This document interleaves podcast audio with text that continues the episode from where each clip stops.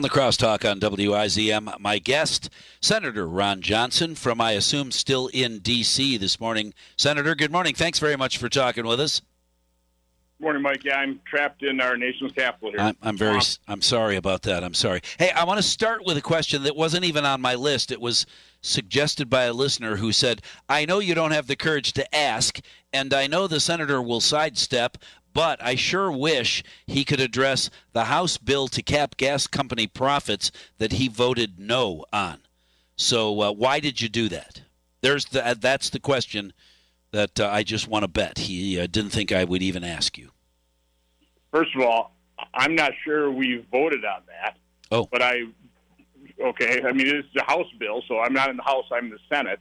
Um, the it's it's not the profitability of the oil companies that's driving up gasoline prices. It's the Democrats' war on fossil fuel. Uh, they, they are purposely driving the cost of energy up, the, the cost of gasoline. This is this is what their policies are designed to do, so that you have to buy a Tesla. So it's it's not it's not the you know a lot of companies are getting really squeezed. You know the Oh. retailers. I mean, a bunch of people in the supply chain. It's uh, it's not caused by excess profits.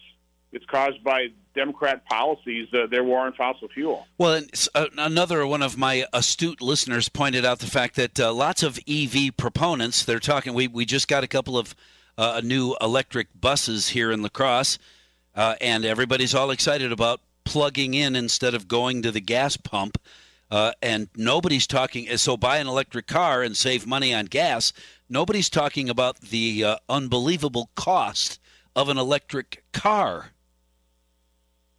Well, we don't have enough rare earth minerals. We don't really mine them here in the U.S. We're dependent on China and countries in Africa for rare earth minerals for the batteries. Uh, that's a pretty environmentally unfriendly thing to, to be doing, apparently.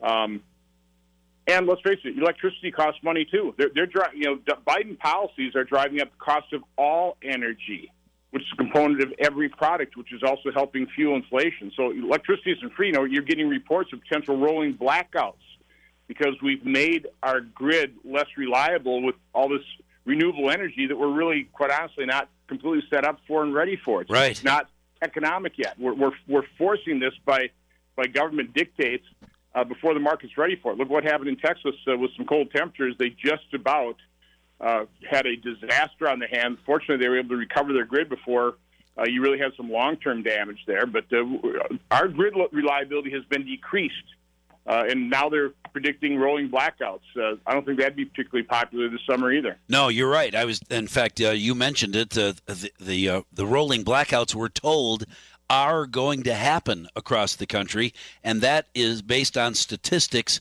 uh, based on how many cars are plugging in right now. If for some reason everybody woke up tomorrow with a bucket of money they forgot they had and went out to buy an electric vehicle, where is where are we going to? What are we going? to You got a car in the garage that you can't get to because the garage door won't open because there's no electricity at your house. Yeah, we, we actually have to generate electricity. It just doesn't come from the air. Right. So, I mean, you, need, you need power stations fueled by something. Uh, most American energy is still fueled by fossil fuel, you know, coal, gas, uh, oil. Um, that's just the truth. You know, and unfortunately, we're taking down uh, nuclear power. We're not building new, uh, more modern facilities. Uh, again, we're, we're putting all our eggs in, in one basket, and that hasn't worked out very well. For example, for Europe is now highly dependent on Russian oil and gas. Uh, they don't have enough uh, energy through renewables. I mean, you got, you got to be realistic in terms of what renewables can really do, to what extent they can really power our economy.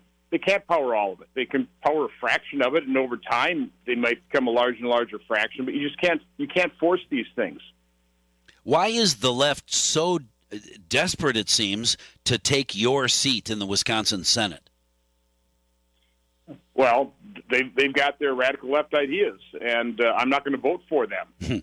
uh, so, I mean, but they want, you know, let's face it, their elected officials want to fundamentally transform this nation, Mike. Yeah. And now we're seeing what fundamentally transform this nation looks like. It's it's record high gas prices, it's 40 year high inflation, it's open borders, uh, it's rising crime, it's the indoctrination of our children. I, I would argue that they're fundamentally destroying this country, but that's the path they're on. And they're not looking back. I mean, they're not, they're not recalibrating at all.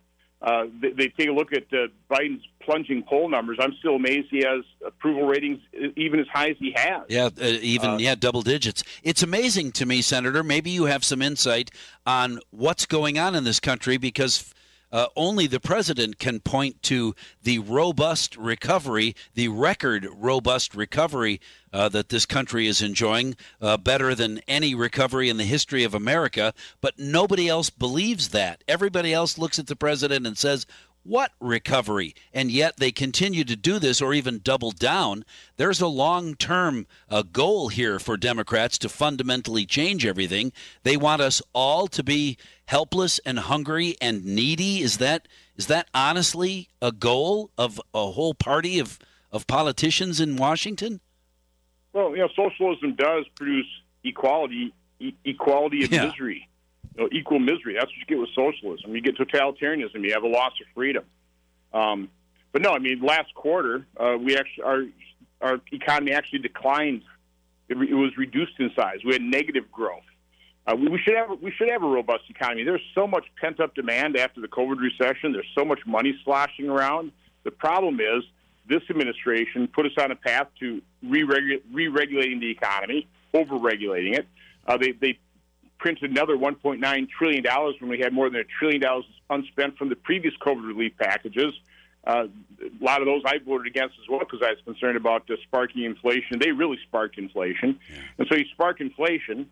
Uh, you also pay people, uh, make it possible for them not to re-enter the workforce, so we don't have enough workers. Uh, so manufacturers can't fill their shifts; they can't meet the demand for their products. So now you have way too many dollars ch- chasing even fewer goods. Plus, you have the war on fossil fuels, which has driven up gasoline prices to record levels and also increase other energy prices. That's the triple whammy that's giving us uh, this high inflation.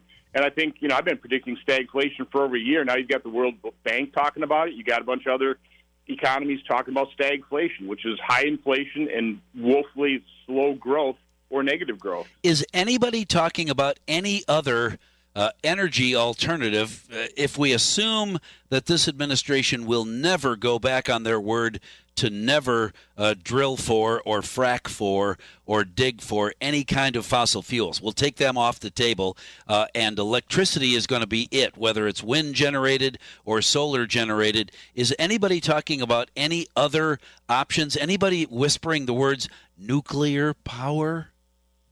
Well, I, do. You know, and the nuclear power stations that they're starting to construct now are way more modern. Some of them are very small. Uh, so again, we we do a pretty good job of adapting. We do a pretty good job of uh, moving technology forward. Uh, we should really be putting a lot of time and effort into coming up with, with next generation nuclear power plants that are safer. We should reopen Yucca Mountain so we know where to store fuel. But you know, I think there are even concepts of nuclear power plants that completely use up their fuel too. That would be um, yeah. So again, you know, let, let's let's let's push technology from that standpoint because if, if you're really concerned about CO two, um, if you're concerned about climate change, I'm just not an alarmist. I don't deny it, but you'd really be pushing forward on nuclear power because it is about as clean as you can get. Right. There are so many options that could be out there. Hydrogen produces water as a byproduct. Nuclear power has its issues, but as you mentioned, the technology has improved so much since uh, this country went crazy shutting nuclear power plants down. Gas and oil are outrageously expensive, and and wind and solar are just not ready to take over. I, you know, yee-ha, Senator, I don't know what we're going to do. Well, again, we, we need people recognizing reality. We need people who love this country to join our effort in saving it. You know, so if you think America's on the wrong path, and you know, basic polls show that about 70% of Americans think we're on the wrong track, we're on the wrong path, you know, jo- join us in our efforts to uh, turn this country around. Are you going to, to watch? Go back to basic principles. Yeah, no, no question. Vote. I keep hearing that from even from listeners who are texting. Hey, uh, th- mention this difficulty or that difficulty, and then cap it off with, "Don't forget to vote." Are you going to watch tonight's extravaganza on TV? No. You probably already know the no, outcome. We're obviously not going to really explore why was the Capitol so unprepared? Where was the security? Where was the manpower, knowing that there are going to be thousands, tens of thousands of, uh, of protesters approaching the Capitol? Why didn't we have a large police presence?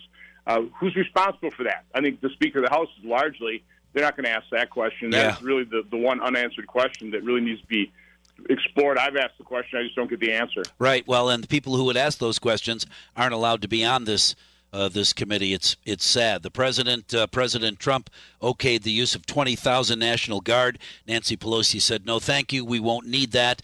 And uh, you know we won't hear any of that tonight either. Senator, it is always a pleasure, and time always flies by. Thank you very much for talking with us this morning, and I uh, I'm already looking forward to the next time around